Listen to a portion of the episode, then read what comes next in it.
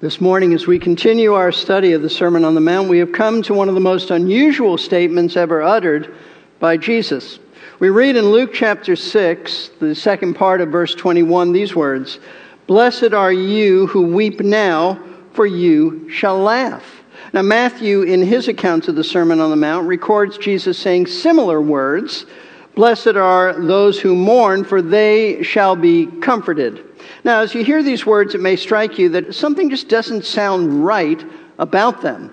And the reason it doesn't sound right is because this third beatitude is a paradox, two truths that appear to be at odds with each other, but they aren't at odds with each other.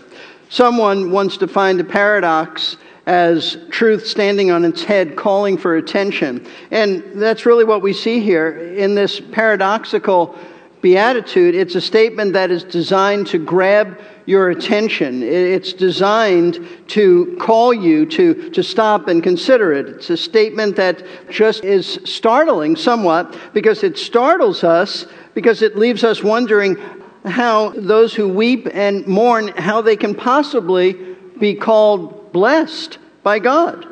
You see, the concepts of being blessed and weeping, they seem to be complete opposites. They seem to have no connection to one another. It would sound more compatible with human experience to rewrite this beatitude with the words, Blessed are those who have no tears at all. That's not what Jesus said. He said, Blessed are those who weep and mourn. Now, based on what we have discovered in our previous studies, we know that the word blessed speaks of God's approval. It speaks of his smile. It speaks of his favor upon someone. So, what Jesus is saying is that God has blessed with his approving smile those who mourn and grieve. Now, that could not be further from the philosophy of our world because the philosophy, the viewpoint of unbelievers, is to do everything they can to forget their trouble so that they can be as happy as they possibly can and not weep and not mourn. So much so that when someone comes along whose life is characterized by mourning and weeping instead of partying, non Christians tend to look at that person as just someone peculiar, odd, different. But, folks, that's exactly the point. That's exactly the point that Jesus was making with this beatitude, and really the point that he was making in the entire Sermon on the Mount. As you'll recall, the primary message of our Lord's sermon is to convey the basic truth that believers, citizens of His kingdom, are different from unbelievers. And citizens of His kingdom are different in the way they behave because they are different in their innermost character. As a result of the new birth, regeneration, they have been transformed in their hearts, in their innermost beings, and therefore they are distinct in their essential makeup and their nature. And so, what Jesus is doing in the Beatitudes, these statements about those who are blessed, is he's expressing how Christians, his followers, are different from non Christians. And in this third Beatitude, he's specifically telling us that those who believe in him, those who are his true followers, his disciples, those who have been truly converted, they're weepers, they're mourners, we're grievers. In contrast to unbelievers who, as I said, do everything in their power to try to keep from mourning, our lives are characterized by mourning. In fact, if you'll notice in verse 25, just a few verses later, in Luke's gospel, Jesus will say these words in order to heighten the distinction between believers and unbelievers. He said, Woe to you who laugh now, for you shall mourn and weep. In other words, those outside of Christ's kingdom are described as those who in this present world they're laughing, but who in the future will be mourning and weeping. But Jesus describes those in his kingdom as those who, who weep now, but who will in the future be laughing. So, the challenge then facing us this morning is to discover what Jesus meant by these two basic concepts that he's referred to in this particular beatitude. What did he mean by number one, the phrase, Blessed are you who weep now? And what did he mean by the second phrase, For you shall laugh? So let's begin to unfold this verse and see what this is all about. First of all, we want to discover what Jesus meant by the first phrase Blessed are those who weep now. Now, I find that it can be very helpful in dealing with challenging biblical concepts to first eliminate wrong interpretations. Just get them out of the way. So let's start by stating what Jesus did not mean by this phrase, Blessed are you who weep now. First of all, he did not mean that his followers should never laugh or enjoy themselves. Jesus didn't say, Blessed are the gloomy and cheerless. He didn't say, Blessed are those who are miserable and never laugh. Tasteful humor and laughter are presented in Scripture as very positive things. For example, Solomon said in Proverbs 17:22, "A joyful heart is good medicine." Proverbs 15:13 reads this way, "A joyful heart makes a cheerful face." Or as my professor and dear friend at Moody, Irvin Robertson, used to say of this verse, if you have the joy of the Lord in your heart, please notify your face commenting on the importance of laughter and how it should be expressed on our face, missionary statesman and author Oswald Sanders, he wrote these words Should we not see that lines of laughter about the eyes are just as much marks of faith as are lines of care and seriousness? Is laughter pagan? We have already allowed too much that is good to be lost to the church. A church is in a bad way when it banishes laughter from the sanctuary and leaves it to the cabaret, the nightclub, and the Toastmasters. Listen, the New Testament even has an entire letter devoted to the concepts of joy and rejoicing. It's Paul's letter to the Philippians, which he wrote while he was in prison, and yet he said words like this in Philippians 4 4 Rejoice in the Lord always. Again, I will say, rejoice. So we know from these scriptural references that Jesus certainly wasn't stating that in this third beatitude that citizens of his kingdom are characterized by a joyless, grim Christianity devoid of any cheerfulness. He wasn't saying that at all. Sadly, though, that's how some Christians have viewed our Lord's words because that's how they view the Christian life. Charles Spurgeon recognized this, and he said these words he said that some preachers he had known appeared to have their neckties twisted around their souls. I don't understand exactly what that means, but it can't be good. Apparently, the well known writer Robert Louis Stevenson must have known preachers like that too, because one statement in Stevenson's diary reads this way I've been to church today and am not depressed. Meaning that most of the time he was depressed. And he was depressed, no doubt, because of some of the preachers he heard. So, based on what the rest of Scripture teaches, we know that when Jesus said, Blessed are you who weep, he wasn't saying that his followers should never laugh or enjoy themselves. Secondly, Jesus did not mean blessed are those who weep and cry over the miseries and the heartaches of life.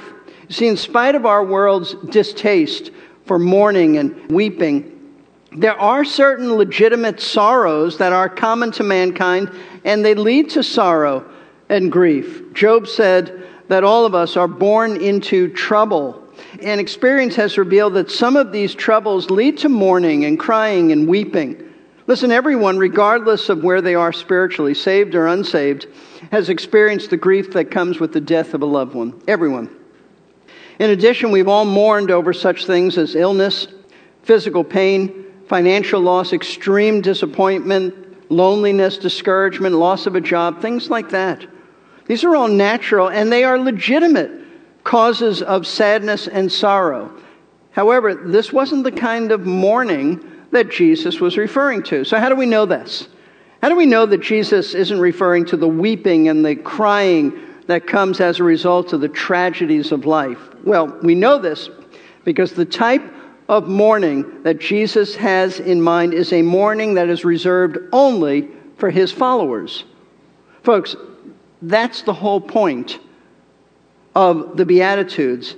The point is to define for us the unique character makeup of citizens of his kingdom, in contrast to unbelievers outside of his kingdom. So, what Jesus is referring to is a type of mourning a type of, of weeping that's not known by unbelievers, but rather a mourning and a weeping that is distinctly Christian, a grieving over something that is experienced only by those who know Him, those who follow Him. So, what kind of mourning, what kind of weeping might this be? Well, note this. The mourning that Jesus is referring to is a mourning of a spiritual nature. You see, just as the first beatitude had nothing to do with financial poverty, but it was about spiritual poverty. And just as the second beatitude had nothing to do with physically hungering and thirsting in that sense, but it was about a spiritual hunger and a thirst for righteousness, so this third beatitude has nothing to do with weeping over the natural events and tragedies of life. That is to say, what Jesus means when he says, Blessed are you who weep now, is blessed are you who weep and mourn now over sin. He's talking about sin. See, by this brief statement, our Lord is telling us that one of the defining marks of a true child of God and a citizen of his kingdom is that we are broken hearted over sin. First, our own sin, and then eventually the sins of others. And that's why this beatitude naturally follows being poor in spirit and hungering and thirsting after righteousness. See, the only people who are capable of mourning over their sin are those who have first seen their spiritual bankruptcy and their lack of righteousness. This is the natural flow of a Christian's life. Here's how this works. Having recognized our poverty of spirit so that we have seen how spiritually bankrupt we are, how spiritually destitute we are, having absolutely no righteousness to offer to God, we enter Christ's kingdom. And once we do that, our brand new divine nature given to us at the moment of regeneration, it causes us to hunger and to thirst after righteousness as we now, for the first time in our lives, we desire to obey God.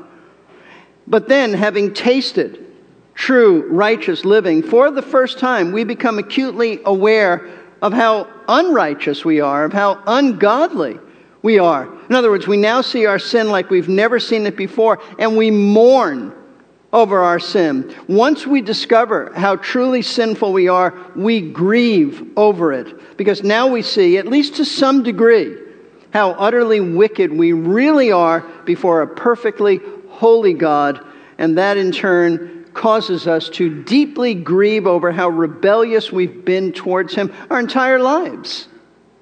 Folks, this is the experience of every true Christian.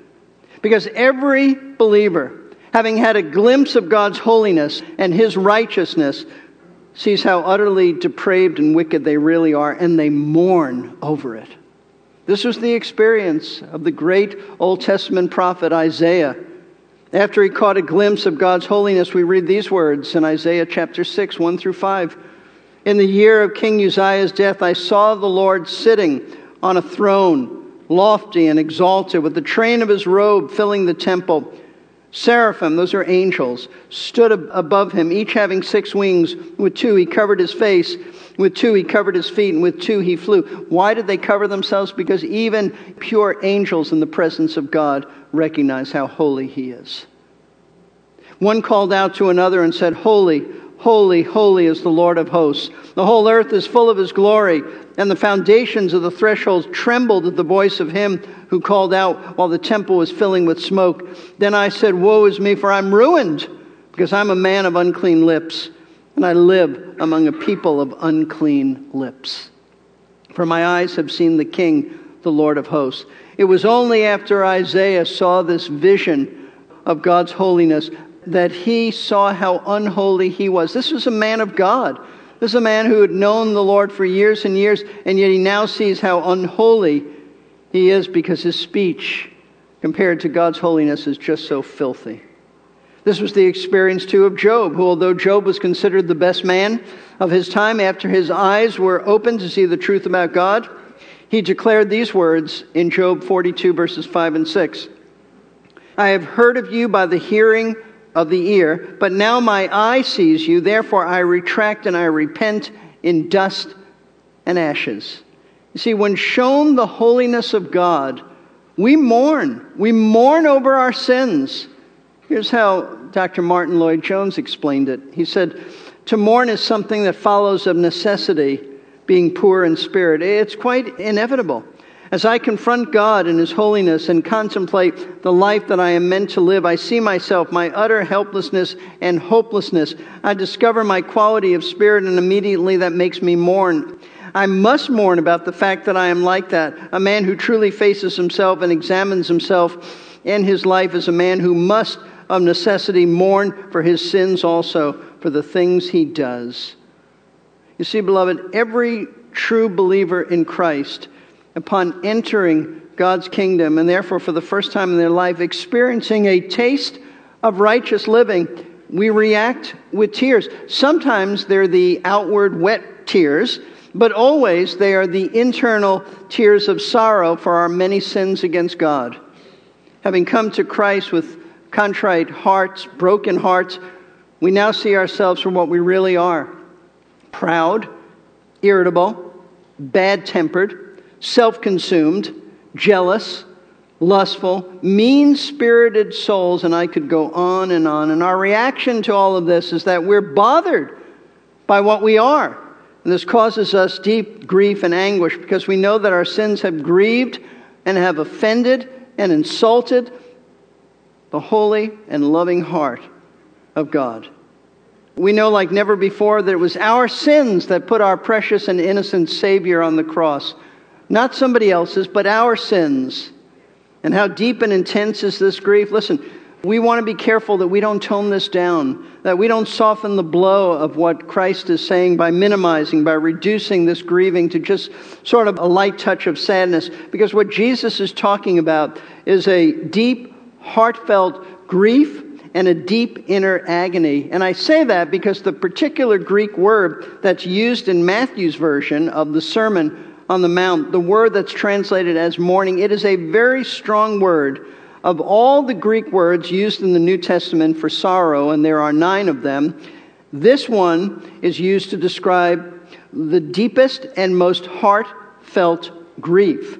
In fact, this is the Greek word that is most often used to describe the heartfelt grief over the death of a loved one. So, the type of mourning over our sin that Jesus is referring to is as deep and it's as intense as it gets. Now, let's think about this a little further. Because there are some who, while recognizing that they are sinners, and I'm talking about those who profess to know Christ, they recognize that they're sinners, their acknowledgement of their sin is just very general, very vague, nothing specific. And the problem with that is that it is impossible to mourn over ambiguous sins.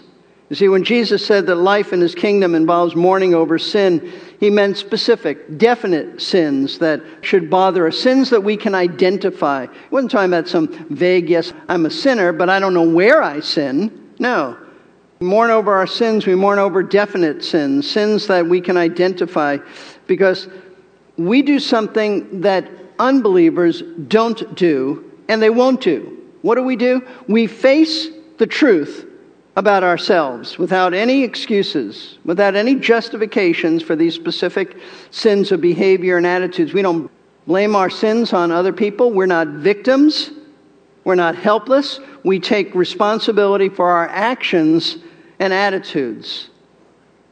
As that cartoon character years ago said, we have met the enemy and them is us. It's not somebody else. No one caused me to react this way. It's me. I'm not a helpless victim. I take responsibility. See, one of the ways you can know if you're really a Christian is that true Christians do not rationalize away their sins, they acknowledge them and they grieve over them, being able to specifically identify their sins. Listen to what Paul wrote in Romans chapter 3, verses 10 through 18, because what Paul describes here is a picture of the way every one of us would behave if left to ourselves by identifying the type of sins that we are guilty of. Now, he's not saying that all of us always act this way, but this is in our hearts. And if left to ourselves, this is how we would behave. He said, There is none righteous, not even one. There's none who understands. There's none who seeks for God. All have turned aside. Together they have become useless. There's none who does good. There's not even one. Their throat is an open grave. With their tongues they keep deceiving. The poison of asps or snakes is under their lips, whose mouth is full of cursing and bitterness. Their feet are swift to shed blood. Destruction and misery are in their paths, and the path of peace they have not known. There is no fear of God before their eyes. Listen, seeing ourselves in these words, we see that they describe us. And we grieve over our soul's disposition. Folks, this is all of us. Because our natural inclination, if God doesn't intervene in our lives, is to go our own way and to not care at all about God and His ways. We grieve over the words that we speak because our throats are indeed like foul, open graves, spewing out poisonous words of deceit, lying, bitterness, cursings. We grieve over our deeds because our deeds, if left to ourselves, are just deeds of hatred and malice and disdain, poor attitudes, not peace. Question is do you mourn and lament over these types of sins and others in your heart and life? Do you mourn and do you confess them to God? Do you repent over them? Or do you just figure, you know what, it's really not that important because everybody behaves like this? In fact, by comparison, I'm actually pretty good. See, a true citizen of the kingdom doesn't think like that. We grieve deeply over our sins because we know that our sins offend a holy God. And note this we keep on grieving over our sin throughout our entire lives. We, we never stop grieving, regardless of how long we've been a Christian or how mature we are in Christ. In fact, one of the unusual things about the Christian life is that the more mature we are in Christ, the more our sin bothers us because our love for the Lord is now so much deeper than when we were initially converted that sinning against Him is now so much more grievous to us. This was certainly the Apostle Paul's experience. Here's what Paul wrote to the Romans concerning his own experience Romans chapter 7, starting verse 14. For we know that the law is spiritual, but I'm of flesh, sold into bondage to sin. For what I'm doing, I, I, don't understand. For I'm not practicing what I would like to do, but I am doing the very thing I hate. But if I do the very thing I don't want to do, I agree with the law, confessing that the law is good. So now no longer am I the one doing it, but sin which dwells in me. For I know that nothing good dwells in me, that is, in my flesh. For the willing is present in me, but the doing of the good is not. For the good that I want, I don't do, but I practice the very evil that I do not want.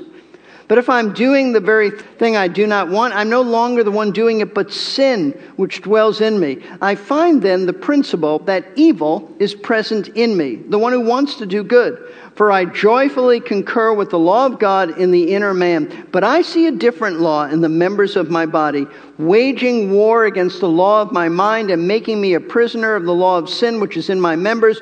O wretched man that I am! Who will set me free from the body of this death? So here's the great apostle Paul, not as a new believer, not as an unconverted man, as a Christian who's been saved for many years, who's a leader, who's an apostle. And here's Paul mourning over his sin, agonizingly calling himself a wretched man and crying out for God's deliverance. And listen, I want you to know this was not the unique experience reserved only for Paul or apostles the history of God's people verifies that all true believers, even the most godly, they mourn and sorrow over their personal sin. For example, David Brainerd was an 18th century missionary to the American Indians.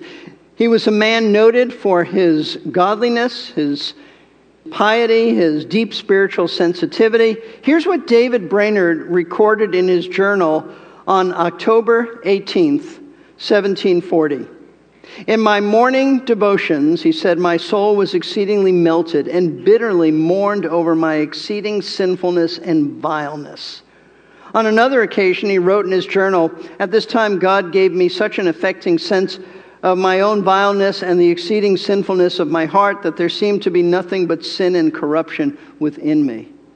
And it was the great English preacher, Spurgeon, who said this about himself in one of his sermons in the year 1889. Spurgeon said, Brethren, when I've carefully considered and inwardly perceived the holiness of God's law, I felt as though the sharp edge of a saber had been drawn across my heart, and I have shivered and trembled. What poor creatures we are! The best of men are men at best.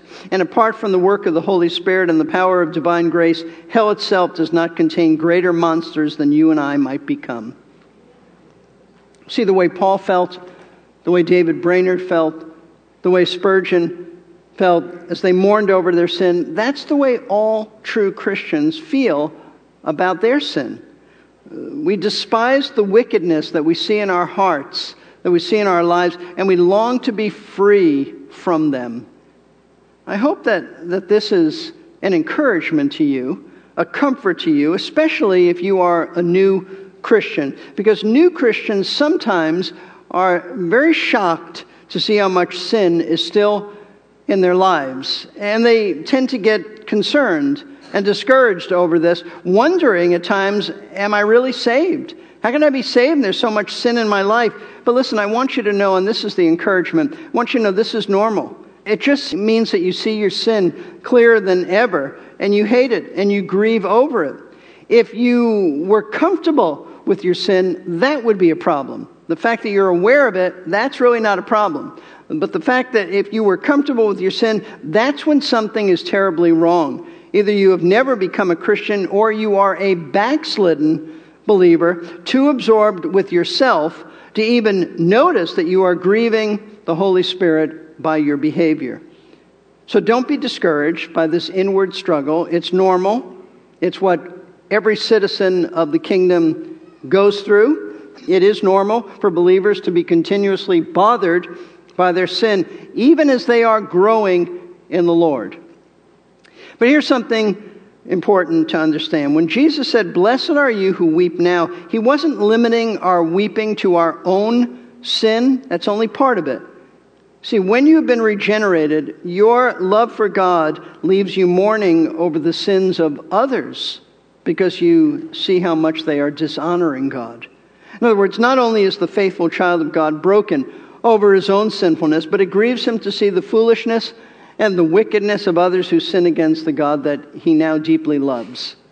The psalmist wrote in Psalm 119, verse 136, he said, My eyes shed streams of water because they do not keep your law. The Apostle Paul rebuked the church at Corinth because they failed to mourn over the sin of an immoral man who they should have disciplined. That was what Paul wrote to them about, 1 Corinthians 5 2. And Paul himself was so grieved over the many sins of the Corinthians that he actually states in 2 Corinthians 2 4 that he wrote his first letter to them with many tears. There are some who think that if we have the original manuscript, which we don't, of what we know as 1 Corinthians, we would see that it was stained with tears, tears from Paul. Likewise, the Old Testament prophet Jeremiah was noted. He was called the weeping prophet because of all the lamenting he did for the rebelliousness of the nation Israel. And mourning for others certainly was true of our Lord, who was called a man of sorrows and one who was acquainted with grief, not for his own sin, for he had none, but the sins of others. Remember how Jesus wept over the city of Jerusalem because of their rejection of him? and the coming devastation he knew they would experience because of their rejection of him? Here's what we read in Luke 19, starting at verse 41. When he approached Jerusalem, he saw the city and wept over it, saying, If you had known in this day, even you, the things which make for peace, they have been hidden from your eyes. For the days will come upon you when your enemies, will throw up a barricade against you and surround you and hem you in on every side, and they'll level you to the ground and your children within you, and they'll not leave in you one stone upon another because you did not recognize the time of your visitation. In other words, you didn't recognize Jerusalem, the time when the Messiah, your Messiah, was here, and you'll suffer for it. And he wept over that. On another occasion, Christ's heart was so broken over the damaging effects of sin upon people that at the grave of his dear friend Lazarus, Lazarus, just before he brought him back to life, we read the briefest verse in the Bible. Jesus wept. John chapter 11, verse 35. Jesus wept. Now, why was he weeping? Well, he certainly wasn't weeping for Lazarus. He was about to raise him from the dead momentarily. No point in weeping for him. If you look at the context, you'll see that Jesus looked around just before he wept and he saw others crying the sisters of Lazarus, other mourners, no doubt neighbors, relatives. They're, they're all weeping. And then Jesus wept. Why? He wept because as he looked around and saw the effects of sin and death upon others, his heart was broken. Broken over the very nature of sin and the way it impacts people, causing so much grief and terrible heartache that the Lord just emotionally wept. He was moved by the devastating effects of sin. And, folks, this should be our response to sin around us. When you read or you hear about the atrocities reported by the news media, it should evoke not only feelings of disgust, but also of mourning and grief. And when you see the sins of people you know, relatives and friends and fellow workers and fellow students, it should grieve your heart, not in a self righteous way, as if you're above all of that and you could never do what they're doing. No, in a way that grieves over God being dishonored, because we're just as capable as anybody else of doing what others have done. Here's a one Bible teacher explain how the true Christian should react to the sins of others as he sees these sins all around him. He said he must mourn because of the very nature of sin itself, because it has ever entered into the world and has led to these terrible results. Indeed, he mourns because he has some understanding of what sin means to God, of God's utter abhorrence and hatred of it, this terrible thing that would stab, as it were, into the heart of God if it could. This rebelliousness and arrogance of man, the results of listening to Satan, it grieves him and he mourns because of it. So be careful. Be careful about growing calloused, not only to your own sins, but also to the sins of others, the corruption around us. There's just so much wickedness and corruption in the world, and it's only going to get worse, that it is easy to become uncaring and indifferent but sin in any form committed by anyone should indeed grieve us. And if it doesn't, it means simply that you need to have a fresh glimpse of the holiness of God because God never changes. Now, with all this emphasis in Scripture on mourning over sin, are we then to conclude that citizens of the kingdom are depressed people? That we walk about continuously downcast and sullen about our many sins? Not at all. Because Jesus concluded this beatitude with a precious promise that keeps us from being morose and miserable over our sins. He said, and here's the second phrase that we need to understand for you shall laugh. Jesus said that those who weep and mourn over their sin now shall laugh. Matthew's version of this same beatitude records Jesus saying, shall be comforted. So when we put this together, we find Jesus saying, not only will those who weep over their sin now be comforted, but they'll actually be laughing as well. So, what did our Lord mean by this? Well, first of all, the laughing and the comfort that Jesus was referring to isn't something that we have to wait for to experience when we die, when we get to heaven. Nor is this a reference to the future millennial kingdom when conditions will be so different. No, the laughter and the comfort that Jesus was talking about was something that comes right after weeping and mourning over sin. In other words, just as those who are spiritually poor are part of Christ's kingdom right now, and those who hunger and thirst after righteousness are satisfied right now, so those who weep over sin are comforted and made to laugh right now. Listen closely. The laughter that Jesus is referring to is not a, a glib laughter of mirth, it is a laughter of joy. And the comfort he's referring to is the comfort that comes when our guilt ridden souls are relieved of anxiety, specifically the comfort that comes from being forgiven of all of our sins. That's what Psalm 32 is about. I read it earlier, but here's how David opened this psalm. How blessed is he whose transgression is forgiven, whose sin is covered. How blessed is the man to whom the Lord does not impute iniquity. See, here is how this works.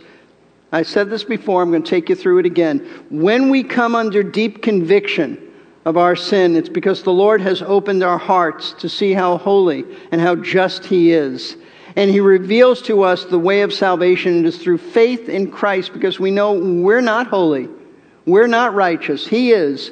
Christ is the only way. Christ has died for sinners. And so we place our faith in Jesus Christ alone for salvation. And upon doing that, we enter his kingdom. And due to the new birth, we are immediately aware of a whole new set of righteous desires and longings. But now that we've seen his holy perfection and our sin and have experienced something of true righteous desires, we see how far short we have fallen from his glory. And so we're devastated as we face the truth about ourselves for the very first time. And so we weep and we mourn and we're disgusted with our sinfulness. But as we are mourning over our sins, as we're weeping, we see another side of God Knowing that we've come to Christ for salvation, we see that not only is God holy and just, but He's also merciful and gracious and loving. And having turned to Him for salvation from our many sins, we experience the incredible comfort of knowing His complete, and I mean complete forgiveness based on Christ's atoning work. We have been forgiven of past, present, and future sins. 1 John 2:12 and I could have read many verses. This is just one verse that tells us the same thing that we read throughout the New Testament. I'm writing to you little children John said because your sins have been forgiven you for his name's sake. Praise God. This is why those who mourn over their sins, this is why they're comforted this is why they, they laugh. This is a laughter of joy because they know that God has completely forgiven all of their sins. He's not simply covered them, He's taken them away. As one Bible teacher put it, this is the joy, relief, and freedom of the forgiven. See, only those who weep and mourn over their sin will experience the comfort and joy of having their sins forgiven in Christ. And that's because God, in His mercy, became a man in the person of Jesus Christ, and he satisfied his own, his own holy demands for justice by being punished in the place of sinners. He, Christ, he bore the wrath of God the Father that we deserve. And upon trusting him as our Savior, you're forgiven of all of your sin, and you experience the joy, the comfort that comes with knowing that you're forgiven. This is why Isaiah 61 refers to the Messiah as one who will bind up the brokenhearted and comfort all who mourn. This is exactly what Christ does in the lives of those who come to him burdened with sin, struggling with sin, grieving over their sin. Jesus said at the end of Matthew chapter 11 these wonderful words Come to me, all who are weary and heavy laden, and I'll give you rest. Take my yoke upon you and learn from me, for I'm gentle and humble in heart, and you'll find rest for your souls. But listen, this comfort isn't limited to our initial salvation. It continues as we make progress in the Christian life because our sin continuously drives us back to the Lord, mourning over them, but also repenting over them as we forsake them, as we confess them. And the moment we turn to Christ in repentance, He cleanses us, and that peace and that joy return, and we laugh again. This is the blessed comfort, the blessed joy that the true Christian has today. And in the future, when we are in Christ's presence in heaven, this blessing will be ours in its fullness because there won't be any more personal sin to grieve over. And that's when the Bible says that this will take place in Revelation 21, verse 4, that he'll wipe away every tear from our eyes, and there will be no longer any death. There'll be no longer any mourning or crying or pain. But until that time arrives, folks, we do continue to weep and mourn over our sins, and we continue to be comforted to the point of laughing with joy by the Lord's ongoing gracious forgiveness. And it's this balance between grieving and comfort that keeps us from becoming gloomy, depressed people.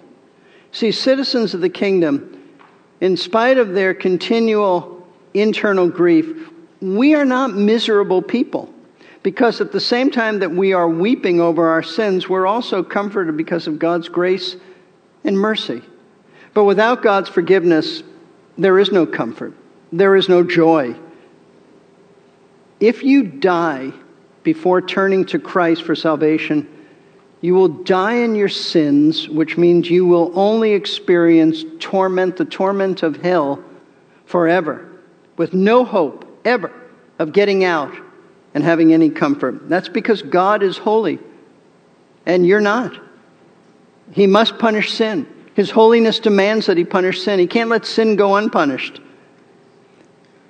But the good news is he has punished sin when he punished his son for the sin of sinners like you and me. That's what the cross is all about. He who knew no sin experienced the wrath of God upon him.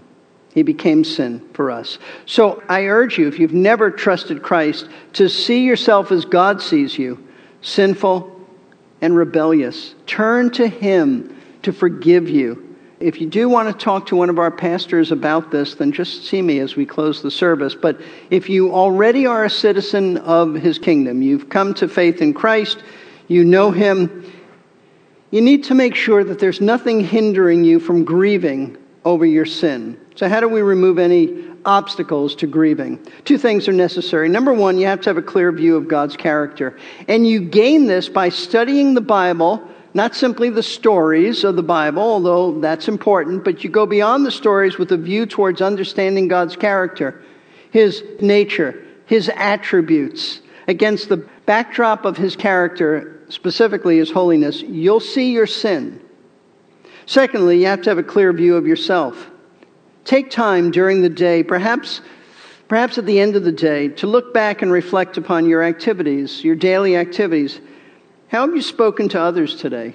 Were you nasty, insensitive? Maybe you were gracious. I hope you were.